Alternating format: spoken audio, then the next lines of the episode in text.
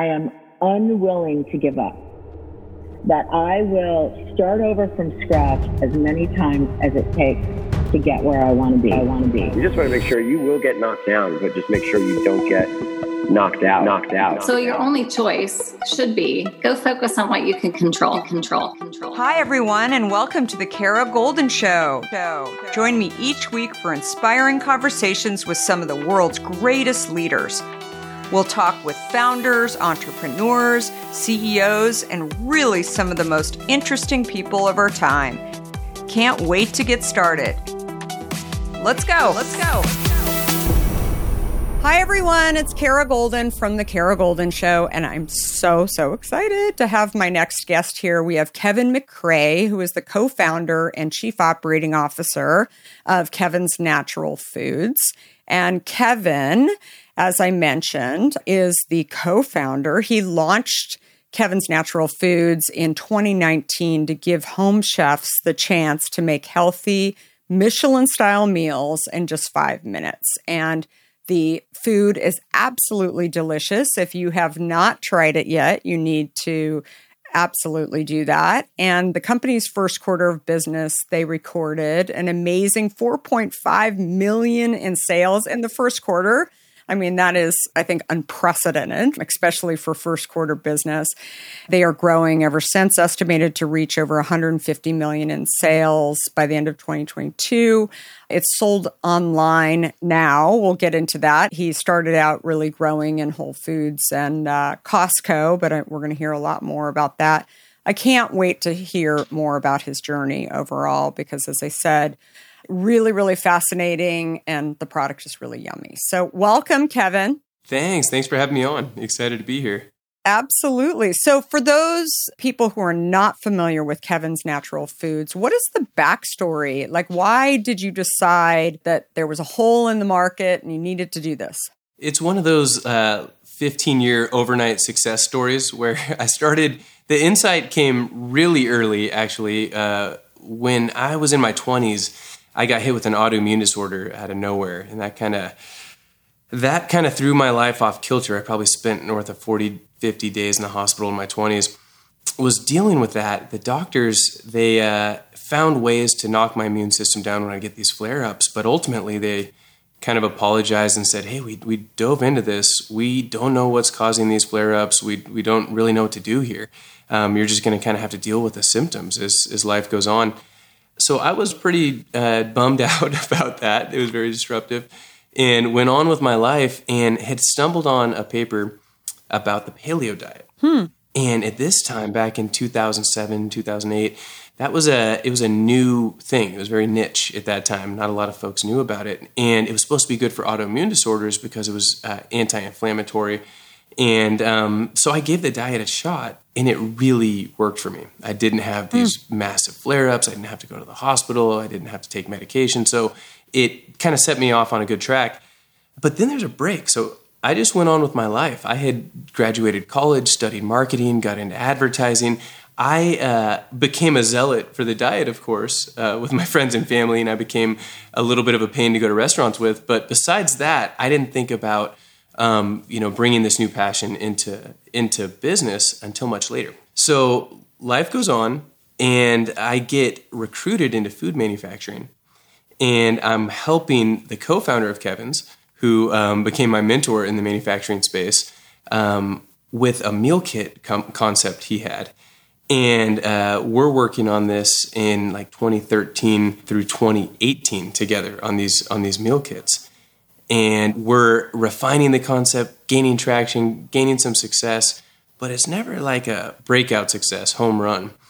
And over that time frame, um, I had started to learn some things. One was the uh, it's hard to eat healthy, even if you're extraordinarily motivated, like I was. Here I am. I have this this um, big reason to eat healthy just in the back of my mind every day. Mm-hmm. The second thing I saw was like the consumer started to their desire and motivation to eat healthy was growing during that time frame. There was like this this tipping point where uh, you saw natural products and these lifestyle diets and just this whole idea of um, managing carbohydrates and refined sugar really take hold in the in the general market, not just in the in the natural food space.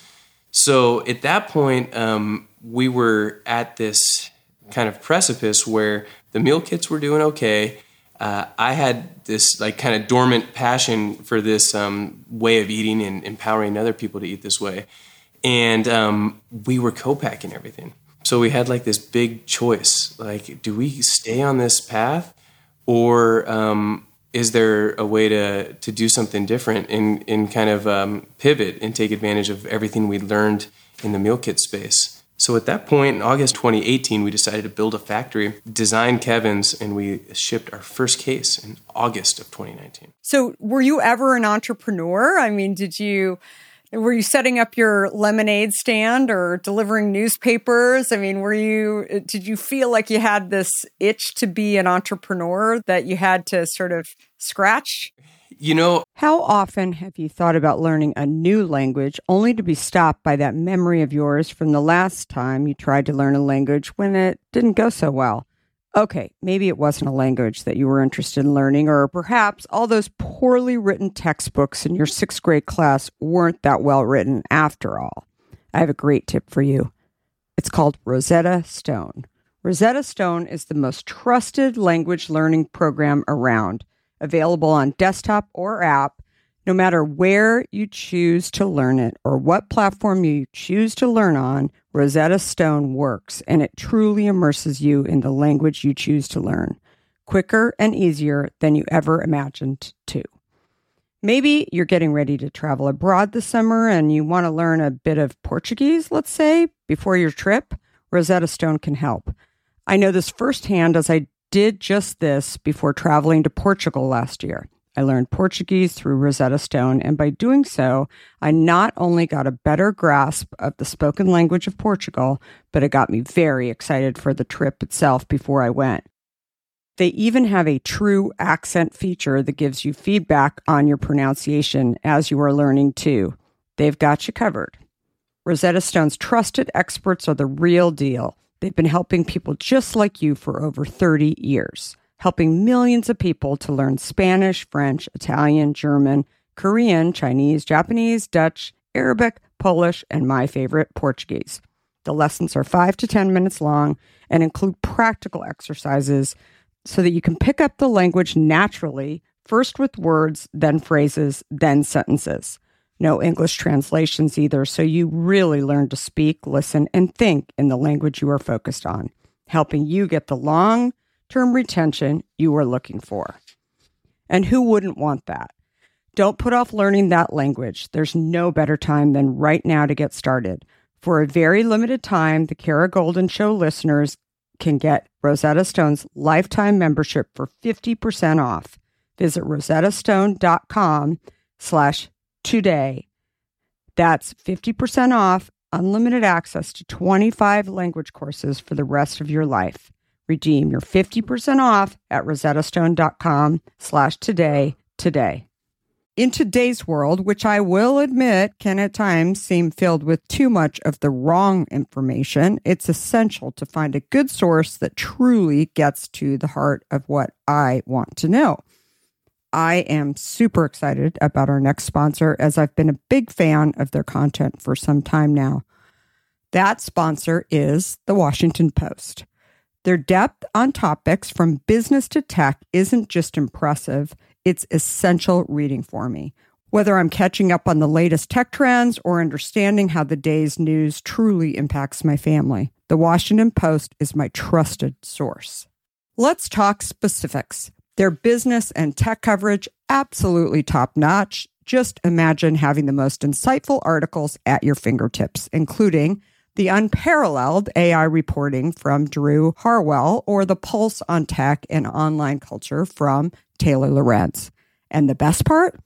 You can listen to articles just like you listen to this podcast, making it perfect for your busy lifestyle.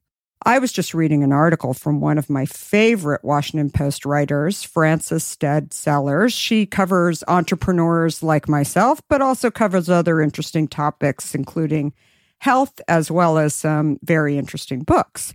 I also love getting their For You newsletter, which is their roundup of stories tailored just for my interests, right in my inbox every evening. The Washington Post app is super well done, I think, and makes it incredibly easy to stay up to date and follow my favorite journalists on the go. And if you ever thought that the Washington Post is just about politics, think again. They cover everything under the sun, from climate and culture to crosswords and cooking, providing a world of surprising stories and vital insights. Okay, enough of the love fest that I have for the Washington Post. Here's the deal being a listener of the Kara Goldin Show has its benefits, and this one is too good to miss. Now is the time to sign up for the Washington Post. Go to washingtonpost.com slash Kara Goldin to subscribe for just 50 cents per week for your first year. That's 80% off their typical offer. So this is truly a steal. Once again, that's washingtonpost.com backslash Kara Goldin to subscribe for just 50 cents per week for your first year. I uh, I always it's like the opposite of what everybody says. I had some entrepreneurial experience, but I had actually pictured myself as like a corporate guy. you know, when I was like in college, I was like, oh, I'm gonna I want to go like run an ad agency or something. That was always like my 10 year plan in the early days.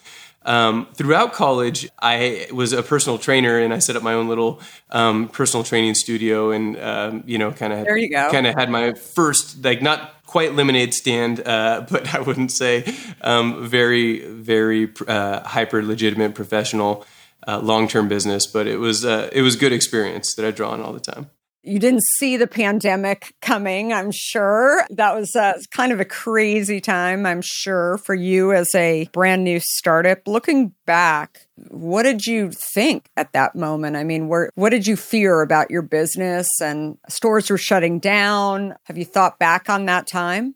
Oh yeah, so there was there was kind of two things going on. First was the the kind of core insight that Kevin's was built on was this whole idea that people wanted to eat healthy and they were showing it. You know, if you do surveys, folks will tell you they want to cut the sugar and, and change their change their habits. But all of the core health markers related to heart disease and diabetes and obesity are pointing in the right wrong direction.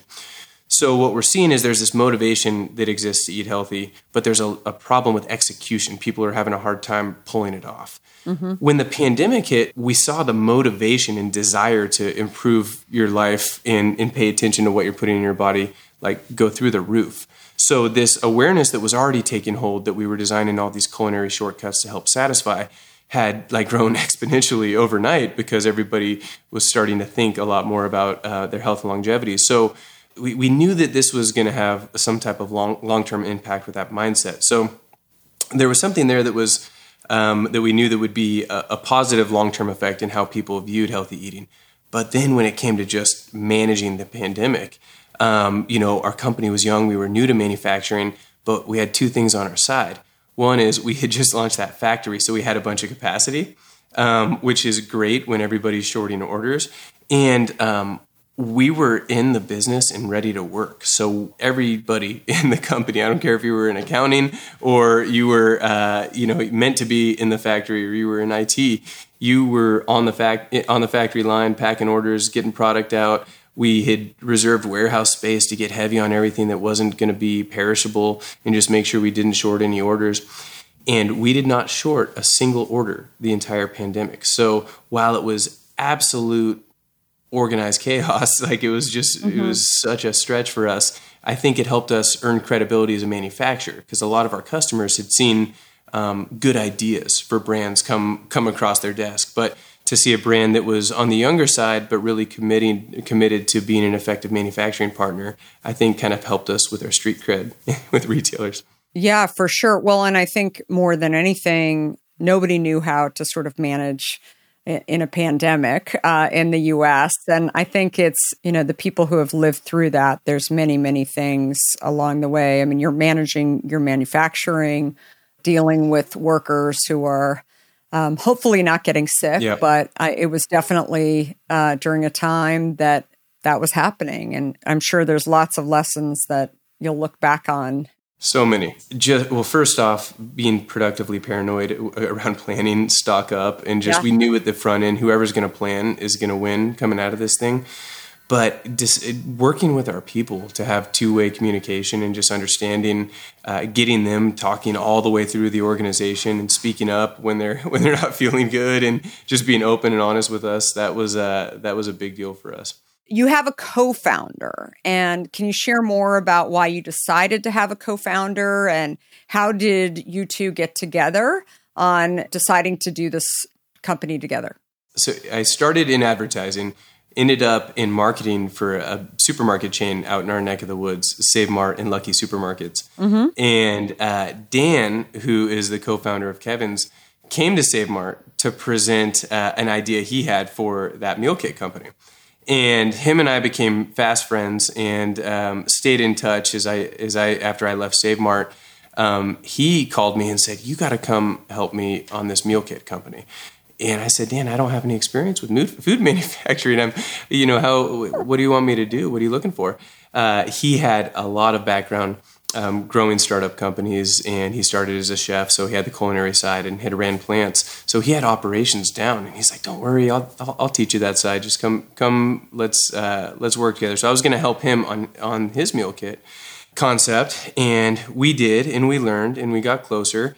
And at a certain point, it came to that uh, this kind of juncture where it was it wasn't going great. And here I was like obsessed with with clean eating. And we Dan and I both had earned our stripes in this in this industry just learning along the way for five years on what was working what wasn't working uh, what worked about the meal kit space what didn't where meals were going.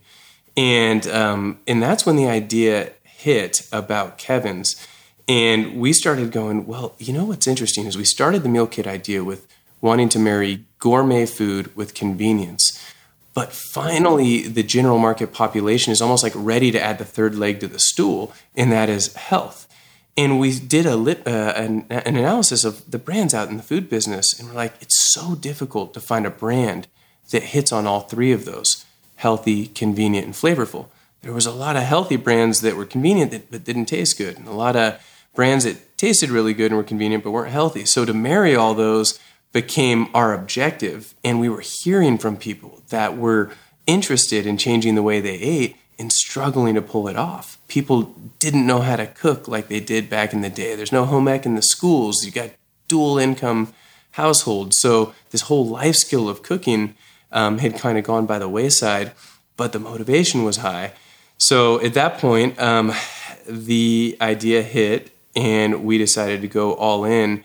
And there was a series of aha moments along the way um, that ultimately helped out. It, it became let's identify all of the things that kind of tripped up meal kits. Shelf life. Uh, you got to have something that makes it through the supply chain you don't want it to be polarizing. You don't want too many ingredients in there. Every meal kit had a, a, bunch of ingredients, so you get somebody in the family that didn't like broccoli, they can't have that kit. Somebody else doesn't like cilantro, they can't have that kit. So we want it to be simple, mix and match. Price point, don't go a complete meal for two, so your trial prices aren't going to be right. What case pack does the store want? Obviously, everything on the on the consumer side. How are we going to make this perform? And we stumbled on sous vide cooking, which ended up being kind of a big breakthrough for us. So we started with, all right, empower people to eat clean without sacrificing flavor. Let's double down, go all in on this. Um, and then how are we going to pull this off? And uh, the first big breakthrough we had was uh, sous vide cooking. Hmm. That was big for us. Have you ever heard of sous vide? No, I haven't. I was going to say, what is that exactly? So we wanted center of the plate, and we wanted to tackle um, the meat part first because we saw a lot of startups in snacking and desserts and, and it was just it was very rare to have a company focusing on health in the center of the plate very substantial food. So we decided to start with ch- chicken entrees. And we were looking at how we could take the prep out of this process and do the basically do the meal prep without the prep work for the consumer. So we were going to have to pre-cook the chicken. Hmm. and every way we were finding to pre-cook the chicken in the factory would either dry it out or hurt the bite or make it taste artificial and or we'd have to use some ingredients we didn't want to use because we were dead set on having everything be uh, paleo keto certified certified gluten free just held to the highest standard.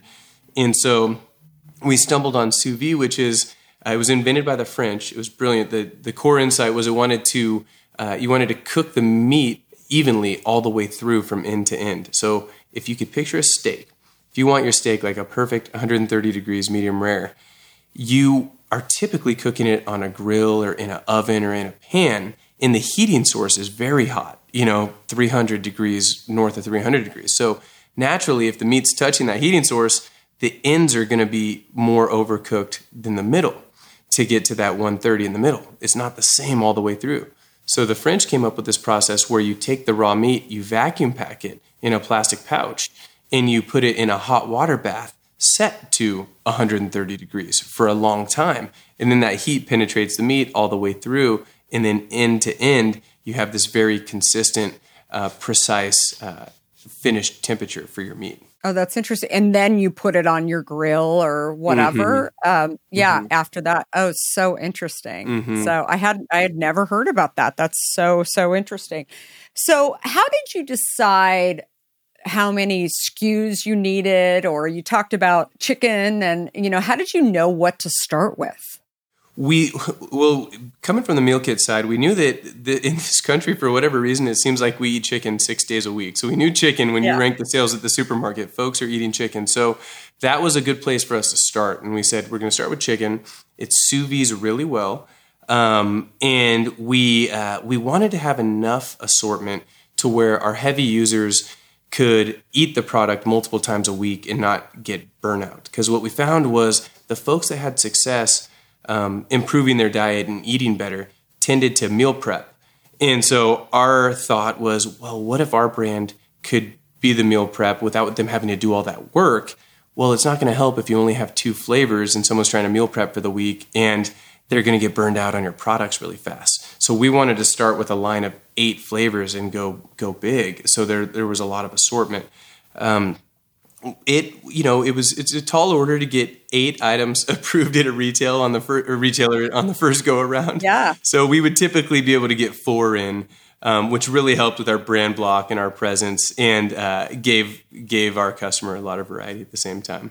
Well, you're talking about things that I, I know very well. Like I always share with entrepreneurs that really understanding how the consumer is going to see your brand show up. Oftentimes, you know, retailers will say, oh, we'll take one or two. And, you know, yeah. more than likely you're going to fail. And I think that this does not, primarily because the consumer can't see it, right? And they think that it's kind of an afterthought. So I think that's a really, really big lesson there that you have to have enough presence. Four is not perfect, but at least it's like giving you credibility and and mm-hmm. allowing people to really see what you're doing. Yeah and that was big for us on the on the packaging side of things. I mean, that was another kind of big big box to check for us was when we we knew we were going to have two to four items on the shelf, and the product had to sell without any marketing. Had to sell better than the conventional offering without any marketing for it to be a runaway success. We knew that from the get go, so it had to jump off the shelves. So when we were designing the products, we our initial prototypes had all this loud packaging, like oranges and yellows and greens and every time we would go face a shelf to test the packaging, we'd notice that it, it just kind of blended in no matter how loud we made it. And it was because the supermarket is loud. Everybody's screaming for your attention. So it when we decided to go with more uh, more negative space, a stark white background, and really make the food the hero. Uh, and then we went and tested it. It jumped out at you because everything else was screaming at you, and this was like this kind of beautiful white canvas, almost like a resting place for your eye. So you could have two or four items and still stick out in this really busy set. Yeah, no, that's so interesting. Our packaging story in the very early days of Hint was we had clear labels. We really wanted to emphasize, you know, the fact that there was nothing in it and there's it's clear and uh, it had fruit. And what we did not take into account was the lighting in stores and who we yeah. and who we'd be next to mm-hmm. um, in stores on the shelf because often they would put us in the enhanced water set next to vitamin water and it would be colored pink and yeah. you know some of those loud colors but the consumer just lost our product and especially when we had less SKUs on the shelf it just was um, it was terrible so we ended up ultimately changing to our white labels, which I have mm-hmm. here still to this day. And uh, we did it because of some bottle deposit laws that were changing. But we couldn't believe it. I mean, we like 10x our packaging because of just that one tiny little change. And yet nobody told us that. And it was really kind of an accident mistake. And it looks great. We look like we could be like cousin brands with our white background. Yeah, I love it. No, that's so great. So, one of the things that I thought was so interesting as I was doing research on your on your company is that you did not start in direct to consumer. Mm-hmm. Uh, today, it seems to be a huge trend to start in direct to consumer and then go into kind of the reverse of what many people have done in the past. We certainly we started in retail first and then went into direct to consumer, but we talked to a lot of people who are trying direct to consumer first and then they're going into stores. Mm-hmm. So how did you decide to not start in direct to consumer and instead, I mean, you had worked, I guess, in retail, but yeah, tell me a little bit about why the decision to go to D2C now. So I, at, the, at the start, uh, I, I came into this with a little bit of a bias towards retail because I, I feel like we started with the problem. Um, this whole idea of empowering people to eat clean and we could we were kind of channel agnostic at the very beginning. Mm-hmm. and we just said what are the right products and how do we do this? And as the right product came to fruition and we started developing the entrees and then the sides um, shortly after that and looking at how we can expand this menu retail became the obvious choice for us just for efficiency's sake. We looked at that and said how do we really help as many people as possible?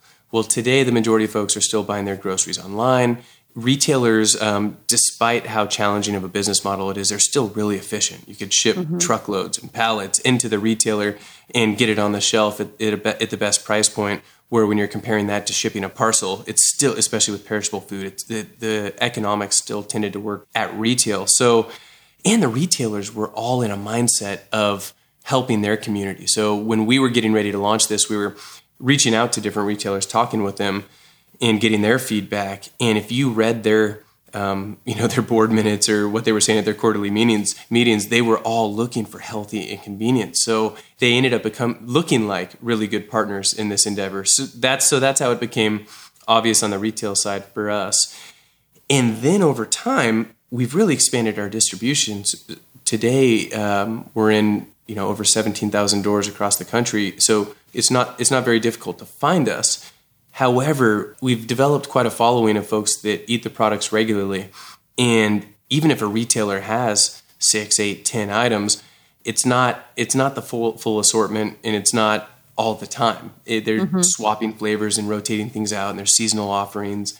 So the idea behind the ecom now is if you want a full assortment, you want this regularly. Here it is. Every all of our entree flavors, you could buy it online but the majority of our effort, advertising dollars, investment still goes into that that retail space. The the D2C side is for our heavy users who want access to the wide variety of, of meals we have in the in the line.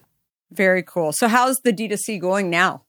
It's good. The parcel companies, uh, FedEx, they all bounced back from the pandemic, and they're they're delivering boxes like uh, like they used to, which is great. That was a tricky time during the pandemic when everybody was struggling with labor. And totally. So that is going really good. We've actually we customized the packaging for D2C which I feel really good about. It's it's in a as opposed to a tray with a sleeve, which is kind of necessary for merchandising in the store. It's in a pouch, so you have the pouch of sous vide meat and the pouch of sauce in a in a pouch, so you're not shipping air in it, and it works to keep the product cold better. So we really thought it through. It's going well. The responses have been great. The thing I do love about D2C that you don't get as easily in the retail space is you hear from customers. For some reason, when folks tend to buy something online, they're more likely to review your product and tell, tell folks what you think. So we love the review aspect of the D2C side of things.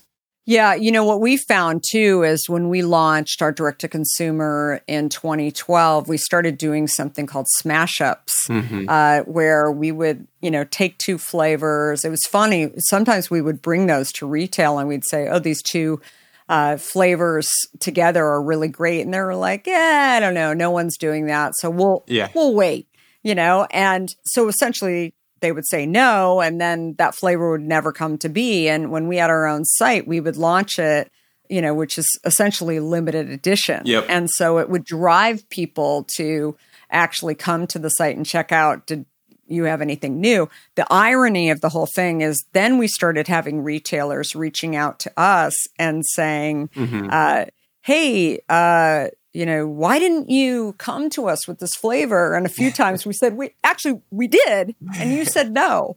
And they were like, well, that was really stupid. Can we have it? And, uh, and so we said, of course. So it was almost like a way for us to test. And I think today the consumer more and more, if they feel like it's a limited edition, you know, that you only have a few that you're doing, you're doing something that is really special because you mm-hmm. ran into, you know, a great supply of it, but you didn't have enough to go and launch it in some big way with a retailer. Yeah. I feel like it's, um, it's really interesting how you drive engagement with the consumer. And I think the other thing that we learned about direct to consumer is that our consumer that was buying on and, and is buying on direct to consumer still goes to Costco. Yeah. You just have to have sort of a different pack, a different, you know, something unique about it where maybe you're mixing up flavors that they wouldn't normally have online. So it definitely encourages people um, to still buy it. It's not an either or situation. So I think a lot of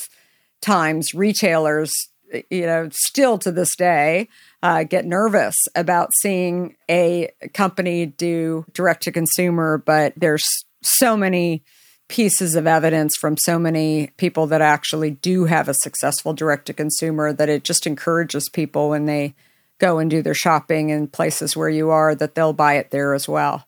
Yeah, I think you, both of both of the points you made are so right on the money in how you manage D2C in today's environment. Think about what goes into testing something at retail. I mean, you have hundreds of people stocking shelves and receiving stuff in the distribution center. You got to do these large shipments to to do that same thing online. You have your designer swapping out the picture on the site, and you could do a small run and run it in, in the fulfillment center. It's just easier to test. It's a perfect incubator for testing before you go burn a bunch of yours and the retailer's resources putting something on the shelf in a thousand stores. I love that whole thought of, of testing on, in in the D2C space. So that's we definitely have some plans to do more of that. It's true, and I think people start to you know really look for it mm-hmm. as well as like a reason to go and visit you there and give you feedback and mm-hmm. uh, all of that. So super super cool. So one of the things that I always ask people is about the time when things were not great right? That you started to feel like, oh, shoot. Uh, you mentioned the packaging, mm-hmm. uh, you know, sort of accidental mistakes along the way. But is there any other story that really sticks out where uh, it was a tough time, a low point, and you didn't know how you were going to get through it, but you did, and what lessons you learned? The number one for us by far was right before we had launched Kevin's deciding okay, where do we go with the meal kits? Because those, you know, I had blind spots, in, and that's what I learned after the fact. You get kind of married to these ideas. So with the meal kit company, um, I had I thought that it was a perfect product, and the in the world should conform to to my product and deal with the short shelf life and deal with the fact that there was a lot of ingredients in it, and and that that hurt the ability for for that product to take off once um, once I kind of accepted, hey, these are these are barriers that are that are hurting the brand and are going to put a cap on this brand, and were a- and was able to translate that and look at Kevin's with a fresh lens. First off, don't I wasn't it changed in my mind like don't be afraid to scratch your own itch. I was like really into healthy eating and for the longest time, I was like, "That's my hobby. That's not a business. The, no, no one else. I, you know, I'm still the weird guy at the restaurant. No one's gonna want anything like this." Once I kind of got out of my own way and started being more open to that, and then was open to this idea of trying to understand the blind spots, that was really like a monumental learning. Before we ever launched Kevin's, because you hear a lot of uh, entrepreneurs, it's it's fail fast and try quick and make sure it's not perfect. There's a lot of that, and we do that all the time, especially with flavors and things of that nature. But my stance on it in this kind of big breakthrough was be methodical before you launch the product. So we actually would put the product up and think about everything that could go wrong. Mm-hmm. And it came down to we want, uh, we used to call it the minefield. Before we would take it to market, we'd have to make it through the minefield distribution, cost, uh, ingredients. Um, what's the right what's the right shelf life? What's the right flavor mix? Is this going to work in that geography versus this geography? So we came kind of obsessive um, to check all the boxes. And that learning came from all the experience with kind of this imperfect product that still had a lot of promise in the meal kit space that we were able to translate into making kevin's kind of armored the, the value proposition stronger and it's not not vulnerable you sort of toyed with entrepreneurship. You talked about in college you were doing some stuff there, but uh, you also worked for large companies. Mm-hmm. Clearly, you know that being an entrepreneur is tough. I always share with wannabe entrepreneurs there's way easier ways to make money than actually becoming an entrepreneur and uh, way easier ways too where you know the the challenges and the ups and downs the spikes are our highs and lows. It definitely gets your adrenaline rushing, I think, along the way. But what have you enjoyed most about being an entrepreneur that you want to share with people that, you know, kind of keeps you doing what you do?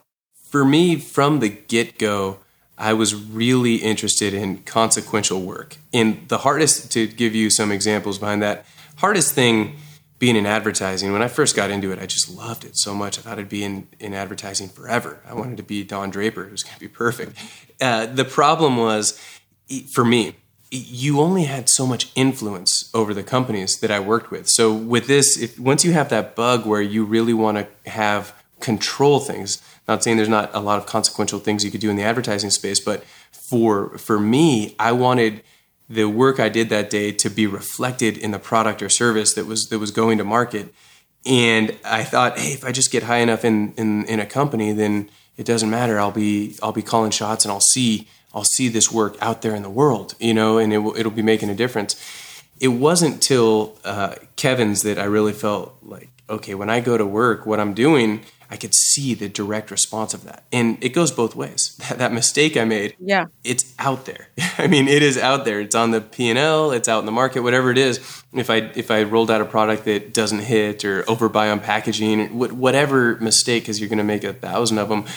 But the gratifying part is that you know that when you go to work, you're going to you're going to see the fruits of your labor in a very obvious way um, out in the world. And that's been the most exciting thing on the entrepreneur on the on the business side being in the health food space and i'm sure you've you've seen this it's just hearing from people that are enjoying the products and talking to you about uh, how the products are improving their lives that bar none is the uh, the most exciting part of running Kevin's is hearing from the customers that it's helping for sure. What's really fun, which I don't know if you've run into this, but when they don't know who you are mm-hmm. and they're talking to you about your product, I I was actually on a ferry in uh, Martha's Vineyard, and there were a couple of people drinking hint on the ferry a few weeks ago. Yeah. One of them said, "Oh, I've never seen that product before," and you know she's describing it, and she said, "I love it because I get great taste, but it doesn't have the sweetness in it." And so it was great because I, you know, was watching exactly the fruits of my labor, right, yeah. play out right in front of me. And, you know, she was a huge fan. I didn't actually say anything to her if she happens to be listening. Um, I just, I just really sort of was in the moment of enjoying listening, and when that opportunity happens, you know, you really, uh, I think it really just hits you because somebody's talking to you also not just about loving something that you created, mm-hmm. uh, that you you know, have worked really hard to create, but also actually they got what you wanted to do, which obviously, mm-hmm. from a health perspective, you are, you know, speaking my language for sure. So, well, this has been so great. Everybody definitely go and look for Kevin's Natural Foods. We'll have all of the information in the show notes as well. And we really appreciate you coming on, Kevin, and sharing many of your lessons and good luck with everything and super super excited to see the growth happen and and continue to happen. So thank you again and thanks everybody for listening. Goodbye for now. Bye. Thanks again. Thanks all for listening to this episode. We hope you enjoyed it. And I want to thank all of our guests and our sponsors, and finally, our listeners. Keep the great comments coming in. And one final plug if you have not read or listened to my book, Undaunted, please do so. You will hear all about my journey, including founding, scaling, and building the company that I founded, Hint. We are here every Monday, Wednesday, and Friday. Thanks everyone for listening, and goodbye for now. Before we sign off, I want to talk to you about fear. People like to talk about fearless leaders, but achieving big goals isn't about fearlessness. Successful leaders recognize their fears and decide to deal with them head on in order to move forward. This is where my new book, Undaunted, comes in. This book is designed for anyone who wants to succeed in the face of fear, overcome doubts, and live a little undaunted. Order your copy today at undauntedthebook.com and learn how to look your doubts and doubters in the eye and achieve your dreams. For a limited time, you'll also receive a free case of hint water. Do you have a question for me or want to nominate an innovator to spotlight? Send me a tweet at Kara Goldin and let me know. And if you like what you heard, please leave me a review on Apple Podcasts. You can also follow along with me on Facebook, Instagram, Twitter, and LinkedIn at Kara Goldin. Thanks for listening.